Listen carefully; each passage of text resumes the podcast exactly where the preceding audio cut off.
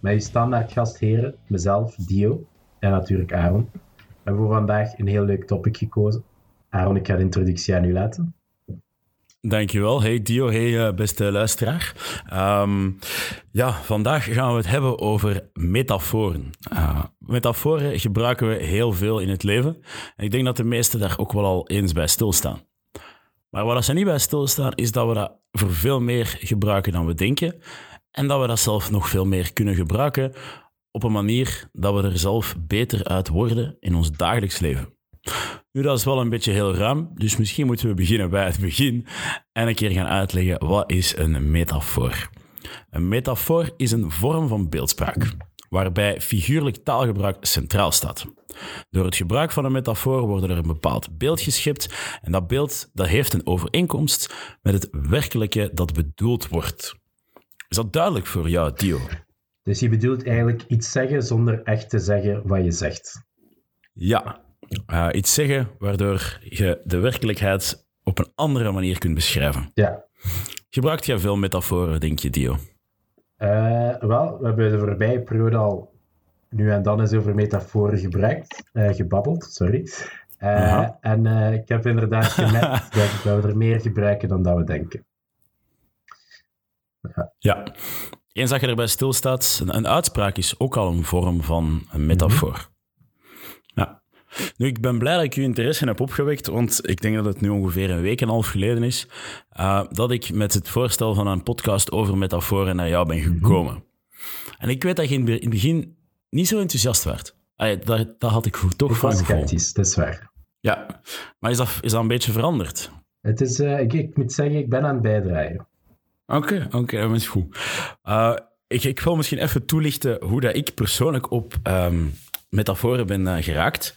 Nu met de, met de zware lockdown dan moet iedereen zijn dagen vullen. Uh, sommigen, zoals jij, moeten nog lessen volgen. Dus voor u is de uitdaging om een dag te vullen en andere dan de, voor mij.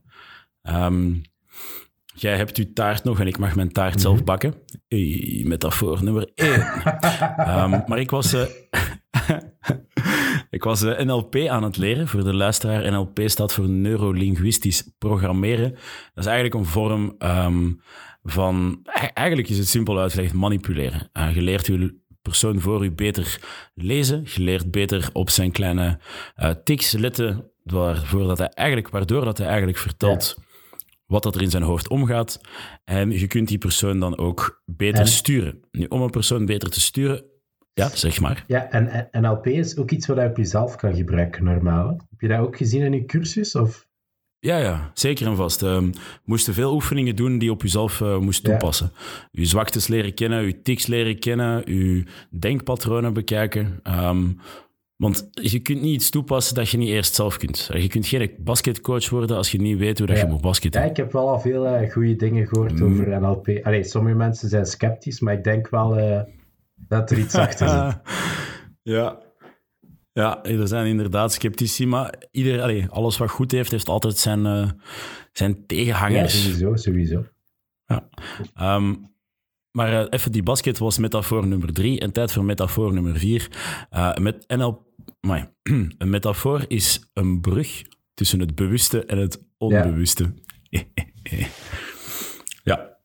Um, nu, Beste luisteraars, wij willen jullie graag even meenemen doorheen onze persoonlijke, uh, ons pad dat wij hebben ge genomen om metaforen beter te begrijpen. Uh, om hier goed in te kunnen volgen, raden wij jullie aan om een open mind te houden en zorgen dat je een beetje rust in je hoofd mm -hmm. hebt.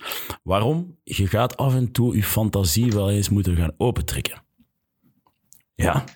Dio, jij als student, zijn er bepaalde metaforen of, of woorden die een metafoor zouden kunnen zijn voor het leven van een student? Uh, een ponykamp. Oké. Okay. Uh, waarom een ponykamp? Omdat het leven geen ponykamp is? Ja, inderdaad. Nee. Maar ze zeggen toch, want ze zeggen altijd van ja, uiteindelijk het studentenleven, dan weet je niet hoe makkelijk dat je het hebt. En dus omdat je normaal zegt, het leven is geen ponykamp, dan zou je kunnen zeggen, eigenlijk is het studentenleven wel een ponykamp, want je hebt het makkelijker dan dat je denkt. Oké. Okay. Ja. Dat vind ik een schone. Ja, mooi gevonden. En ook, je merkte ook, terwijl je het vertelde, je bracht er intonatie in. Je bracht je eigen metafoor tot leven, wat enorm belangrijk is. Ehm, ook belangrijk is veel uh, zintuigelijk rijke taal gebruiken. Weet jij wat zintuigelijk rijke taal is? Ehm, dat je veel omschrijft wat je zintuigen normaal waarnemen in een bepaalde situatie. Amai, dat was veel woorden. Ja, maar het is er wel echt um, met uh, de, de hamer op de nagel geslagen. Het is er mhm. rechtop. Um, als je zegt, het, het ruikt hier naar rotte vis bijvoorbeeld, dan heb je een zintuigelijk rijke taal gebruikt. Mm -hmm. Voor de luisteraars, ik zit niet ergens in een ruimte waar het ruikt naar rotte vis, maar dat is gewoon het eerste dat me binnenkomt. Oké. Okay. Dat is een heel mooie omschrijving voor je huis. ja, dank je, dank je. Um, ja, ja ik, ga daar niet verder op ingaan, want dat, dat is een eindeloze discussie die ik niet ga winnen. Oh, man. Ehm, nee, ik denk voor, voor ons is het interessantste om het te bekijken vanuit het vlak van uh, een ondernemer te zijn. We zijn alle twee, we ondernemen mhm. graag dingen. Um, en ik ga je een, een, scenario schetsen en jij moet proberen een kleine metafoor te ja. vinden. Um, Bijvoorbeeld, je zet een presentatie aan het geven in zo'n een fancy witte allee, vergaderruimte met een lange tafel waar allemaal grote pipo's aan zitten. Um, en jij staat er voor. Nu, om, ze hebben een paar vragen en ze zijn niet helemaal overtuigd van het, het, feit dat je meewerkt. En er staan broodjes op tafel. Wat zou je kunnen zeggen om die mensen te overtuigen? Om, uh, om ze te overtuigen. Ja, van dat jij toch wel de macht in handen hebt in dat gesprek, dat je weet waar dat je mee bezig bent.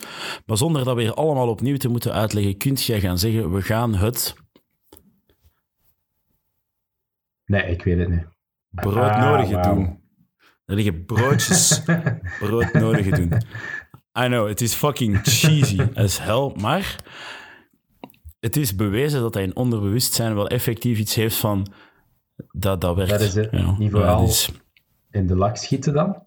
Waardoor dat ze je sympathieker vinden, waardoor dat ze je serieuzer pakken. Nee?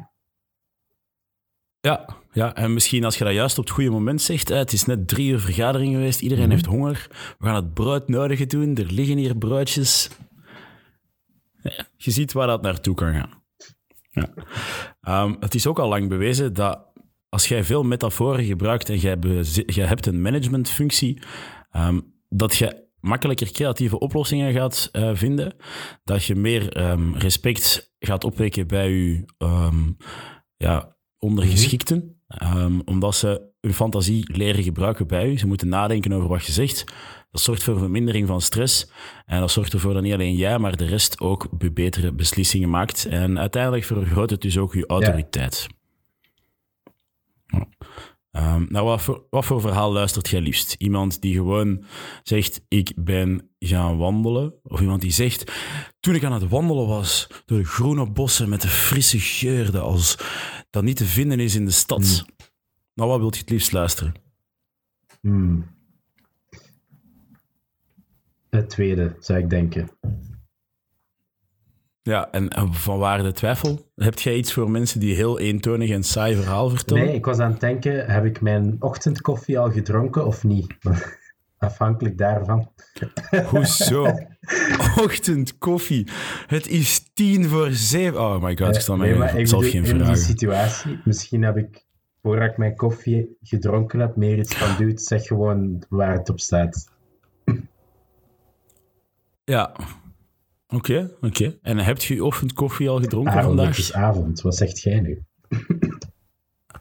Ja, maar je moest naar de les vandaag, hè? de virtuele les. Het kan zijn dat je uit je bed gerold waart gelijk een boomstam. Nee, nee, nee. nee. Nou. Metafoor nummer zoveel. nee, um, nu natuurlijk metaforen, je kunt daar wel bij stilstaan en zo, maar je moet dat oefenen. Um, en daarom hebben we eigenlijk een spel uh, opgezocht, waarvoor dat je metaforen kunt ja. oefenen. Dio, wil jij mijn partner zijn bij het spelen van dit spel? Ja, sowieso. En ik kort even voor de luisteraar. Waarom is het precies interessant dat we op deze manier metaforen oefenen? Ja. wat je eruit gaat halen, ehm, is dat je beter op, op heel snel tempo, ehm, door te herhalen, uh, metaforen kunt bedenken, je beeldspraak naar boven kunt krijgen en dus de mensen rondom u kunt fascineren met uw ja, kijk op de wereld. Ja, dus het is een manier om, u, Ben je om, daar- om uw gesprekken Ja? interessanter te maken. Inderdaad. En misschien uiteindelijk als je managementfunctie hebt, heel veel metaforen ter beschikking te hebben. Maar dat kan ook als therapeut, als psycholoog, als dokter, als bouwman. Ehm, echt alles kan dat goed gebruiken. Ehm, het spel gaat eigenlijk als volgt. Ehm, je hebt een persoon A, in dit geval ben ik dat, die een doel kiest. Ehm, bijvoorbeeld, ik, eh, ik wil het hebben over een boek. Mhm. Ja. En jij bent dan persoon B en jij zoekt een metafoor, maar je gaat niet speciaal gaan zeggen, je gaat niet specifiek een link gaan zoeken. Uh, als ik zeg boek, moet jij daarvoor niet bladzijde zeggen, maar je kunt bijvoorbeeld zeggen Mhm. appel. Um, en dan heb je persoon C, maar aangezien dat die er niet is, uh, kunnen we afwisselend, of kunt jij persoon C zijn, of ik persoon C, Mhm. kies maar, uh, die dan de metafoor gaat verbinden. Die het, um, het vergelijkende, de vergelijking ja. gaat maken. Het, het, voor, het voorbeeld gaat als volgt. Um, dus het schrijven van een boek kan je vergelijken met, Theo? Een appel. Oké, okay, en ben ik dan persoon C of ben jij persoon C? Jij mag persoon C zijn. Dus het schrijven van het boek kan je vergelijken Okay, uh, met een appel. Het, um, omdat je je tanden erin kunt zetten. Ah. Voilà. Uh, en zo verbind je dat dus, die onderwerpen mooi aan elkaar uh, en kunt je verder uh, doen. Oké. Okay. Um, het, het kraken van een slot kan je vergelijken met... Calligrafie. Wat blieft? Calligrafie. Ja, dat is zo schoon schrijven. Ja, oké. Okay. Um, oefenen baart kunst. Nice. Uh, het, het bereiden van een kerstmaaltijd kan je vergelijken met... Het vuilnis buiten zetten. Um, aangenaam is het niet. Maar, maar het moet gebeuren. maar, maar het moet gebeuren, inderdaad. uh, het drinken van een goede wijn kan je vergelijken met... Stofzuigen. Sommige mensen doen het op hun gemak, maar de meeste die zuigen goed door. het doet me zo hard denken aan de rechtvaardige rechters. Oh. Wat, uh, wat, zijn, uh, Man, wat zijn de rechtvaardige rechters? Wat is dat? Heb ik dat gemist? De, um, nee, maar we hebben dat op onze eerste podcast besproken. Ik denk na glas whisky nummer drie mm-hmm. of vier. Um, dat was, we waren bezig over de podcast die we hadden beluisterd. Jij werd dan bezig over de Joe Rogan Experience en, en nog een paar dat je aan het yeah. beluisteren werd. En ik had over de rechtvaardige rechters toen gebabbeld. En die deden ook heel de tijd zo van die oefeningen. Ja, okay. uh, maar dan pakten zij krantenartikels. Um, dus uh, bijvoorbeeld, uh, Trump trekt 500 miljoen terug van de Wereldgezondheidsorganisatie. En dan gingen zij daar een vervolg aan binden, dat vaak ook een vergelijking was of dat ergens toch wel een duidelijke um, ironische betekenis had. Dat lijkt er een beetje op. Hè? Alleen dat je niet traint hoe dat ja. je metaforen moet maken. Ja. Um, ik denk dat de oefening voor de luisteraar duidelijk is. Uh, wat denk jij, Dio? Ja, ik denk dat het een goede oefening is om uh, metaforen te leren maken. En ook, als je met wat maten een pintje aan het drinken bent, kan wel lachen worden.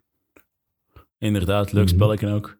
En als ze het niet goed begrijpen, dan uh, is het misschien eens tijd om het vuilnis buiten te zetten. En dan heb ik het op de partner van de luisteraar. nee, nee, mopje, hè, beste luisteraar. Um, ja, nu, we hebben ook nog uh, elk een metafoor, een verhaal voorbereid. Want een metafoor hoeft niet, hoeft niet kort te zijn. Het kan ook echt een volledig verhaal zijn. Een, een spelletje dat je speelt op je PlayStation, een verhaal dat je kijkt van geregisseerd uit Hollywood, zijn ook altijd metaforen. South Park heeft zelf metaforen. Um, en het idee dat we hadden was dat we elk onze metafoor mm-hmm. voorstelden en de andere persoon kan kijken Op wat kan dit een metafoor Yes. zijn? Zal ik beginnen? Wil jij beginnen? Perfect. Zeker en vast. Oké, ik heb eh, een voorbeeldje. En het heet De Twee Zenmeesters. En het Ja. luidt als volgt. Het is een kort tekstje. Eh, op een dag brachten twee zenmeesters een bezoek aan een edelman. Tijdens het bezoek maakte de ene zenmeester een vleiende opmerking tegen de edelman. U bent een wijs man en u heeft een groot inzicht en in zen. De ander keek vreemd en zei: Mhm. Wat een domme opmerking. Het feit dat hij een edelman is, wil nog niet zeggen dat hij verstand heeft van zen. De edelman liet voor de eerste zenmeester een tempel bouwen en voor de andere niet. Ja. Het is, eh, het is een mooitje. Ik vind hem heel dubbel. Uh, langs de ene kant kan het gaan over... Je, je, je kunt paaien en je kunt you know, ass-licking doen bij een hele rijke persoon, of dat je dat nu meent of niet. Je gaat er je voordeel uithalen en je kunt je doel bereiken. Wilt jij specifiek eerlijk zijn en, en rationeel, terwijl het niet hoeft, dan ga je er geen voordeel aan overhouden. Ehm, en langs de andere kant, je mocht geen mensen zomaar eh, in een hokje duwen en zeggen eh, dat ze iets niet kunnen. Want dan, dan opnieuw word je genaaid. Ja. Ja, ik heb er ook nog eentje voorbereid. alright. Het, eh, het noemt Hoe train je een vloo? Vlooien zijn geweldige springers. Ze kijken waar ze heen willen en dan springen ze. Wanneer je nu een vloo in een potje stopt, wil hij eruit. Het enige wat hij hoeft te doen is eruit springen. Zodra je het deksel op de pot doet, zal de vloo tegen dat deksel aanspringen. Zo blijft hij een tijdje doorspringen en zijn kop stoten. Het feit dat ze hun kop blijven stoten en dat niet leuk vinden, zal ertoe leiden dat ze tot vlak onder het deksel gaan springen. Vanaf dat moment kun je rustig de deksel van het potje halen, want de vloo die blijft springen, maar niet hoger dan de rand. Oké, dus, dus, dus ze bedoelen dat omdat hij getraind is om niet hoger dan het deksel te springen, dat ook al is het deksel er niet meer, dat ze toch niet hoger springen. Toch? Ja, ja dat is effectief een heel mooie samenvatting. Ik denk dat, amai, mocht ik het interpreteren, dan zou ik zeggen dat soms eh, mensen precies zoals de vlo zijn in het verhaal. Eh, Omdat ze zo vaak tegen een muur gebotst zijn, dat ze zo hard niet meer geloven dat ze verder kunnen dan dat, dat ook al is de muur er niet meer echt, dat ze soms niet zien dat ze toch hoger dan de rand zouden kunnen springen. Dat ze, ja, dat ze vrij zouden kunnen Ja. zijn. Ik heb, ja, ik heb zelf een, een boek eh, liggen. Ik heb het nu jammer genoeg Mhm. niet bij. Ehm, dat is eh, uitspraken voor eh, ondernemers van een of andere schrijver met de achternaam Murphy. Ehm, en echt, de dingen dat daarin staan, zijn zot. Ehm, er zijn er nog wel een paar interessante bij. Ik ken de titel, ik zal het even bekijken, even zoeken. Ze zijn wel iets moeilijker en ze zijn in het Engels. Oké. Men, dus mens, eh, mannen, court, not dead, when there are still sweets, when there are sweets still left in life to taste. Dus mannen gaan niet uh, court, uh, not dead, uh, gaan niet trouwen met de dood, zolang dat er nog snoepjes zijn om te proeven. Ja. Um, fame is the fragrancy of heroic deeds, of flowers, of chivalry, and not of weeds. Um, dus bekendheid is, is de geur van een heroïsche daad. Hè. Maakt niet uit wie dat er wint in de oorlog. Degene die gewonnen... Allee, het maakt niet uit dat je goed of slecht bent. Degene die wint wordt bekend. En dat is de geur die achterblijft. Dat zijn de bloemen die gestrooid worden. Maar wat gaat verdwijnen is... Ja, het zijn de weeds, zijn de, de verliezers. Dat is het onkruid. Ja, ja, ja. Oké. Okay. Ik ben mee. Ik heb nog wel een, een simpelere. The typical teenage boy's room is a disaster area. Dus ja, een tiener, een, een tiener zijn kamer is, een, is Tsjernobyl. Mm -hmm. Dat ga ik niet tegenspreken. nee, inderdaad ik zou niet. er geld op durven zeggen, zetten dat dat bij u misschien nog altijd zo is. Uh, ouch, één. Ehm, en twee, nee. Ehm, de, de lockdown heeft mijn spiegel voor de mond, eh, heeft mijn spiegel voor de neus gehouden. Hmm. Nummer 16. Je bent Huh? properder geworden. Ik heb meer tijd. Wat heeft de lockdown... eh, als je de lockdown in een metafoor zou moeten bespre- bespreken, Dio, hoe zou je dat doen? Dus de, een lockdown kan je vergelijken met... Een klok. Oké, en deze laat ik dan ook aan jou over om te zien of je iets hebt bijgeleerd. Als hij breekt, dan staat hij stil. Nee? Als hij breekt, dan staat hij stil. Ja? Ehm, ja, als je klok breekt, dan staat hij stil. Stilstaan is, is achteruit gaan. Uh, en als je de lockdown doorbreekt, dan, dan gaan we eigenlijk niet meer vooruit naar ons doel. Dat is die lockdown ehm, weghalen. Ja, uit ons leven doen verdwijnen. ja, ik, ik, bedoel het in de zin van... Het is dat de lockdown... Eigenlijk is meer dat de lockdown de klok doet breken. Waardoor die even moet stilstaan. Dat de tijd Ja, stilstaat. Waardoor alles een beetje trager gaat. Ja. Je moet stilstaan bij shit. Je moet nadenken over dingen. Ja, de de reden dat ik er niet aan dacht, je zei als hij breekt. Uh, maar het past perfect in het plaatje. Mhm. Het past perfect in een kader. Ja. 17. Ah, ik, ik, ik kan hier echt goed op gaan. Ik kan hier echt goed op gaan. Oh. Oké. Ik, eh, ik weet dat we hier nog uren over kunnen praten. eh, over wat dat nog de duizenden in één verschillen zijn tussen algemeen dagelijkse taal en metaforen. Ehm, tussen de correcte definitie in een woordenboek en het gebruik van woorden met een andere intonatie. Ik denk dat je gewoon heel goed moet oppassen bij het maken van een metafoor dat je niemand kwetst. Ehm, want als je gaat beginnen over you know, katoen, ehm, plukken en daar een metafoor van maakt, denk ik dat je heel snel een paar mensen op hun tenen kunt trappen. Dat denk ik ook. Ja. en ook zelf weer op iemand zijn tenen trappen is, is eigenlijk ook een metafoor 18. om of iemand pijn te 19 doen. of 20. We zijn niet aan het tellen, mensen. Ja, ik zal het jullie laten weten, hopelijk tegen de volgende keer. Ehm, maar. Dio, ik vond het een heel interessant onderwerp. Eh, ik vond het ook blij dat we het kort hebben gehouden, want ik denk dat het duidelijk is dan voor iedereen. Yes, sowieso. Zoals altijd, super aangenaam. Dankjewel voor de podcast, Aaron. En aan de luisteraars, nog een fijne dag. En dank jou ook, Dio. Denk aan ons als je managementpositie hebt eh, bem- bemachtigd en eh, geef ons een uitkering. Dankjewel. En tot de volgende.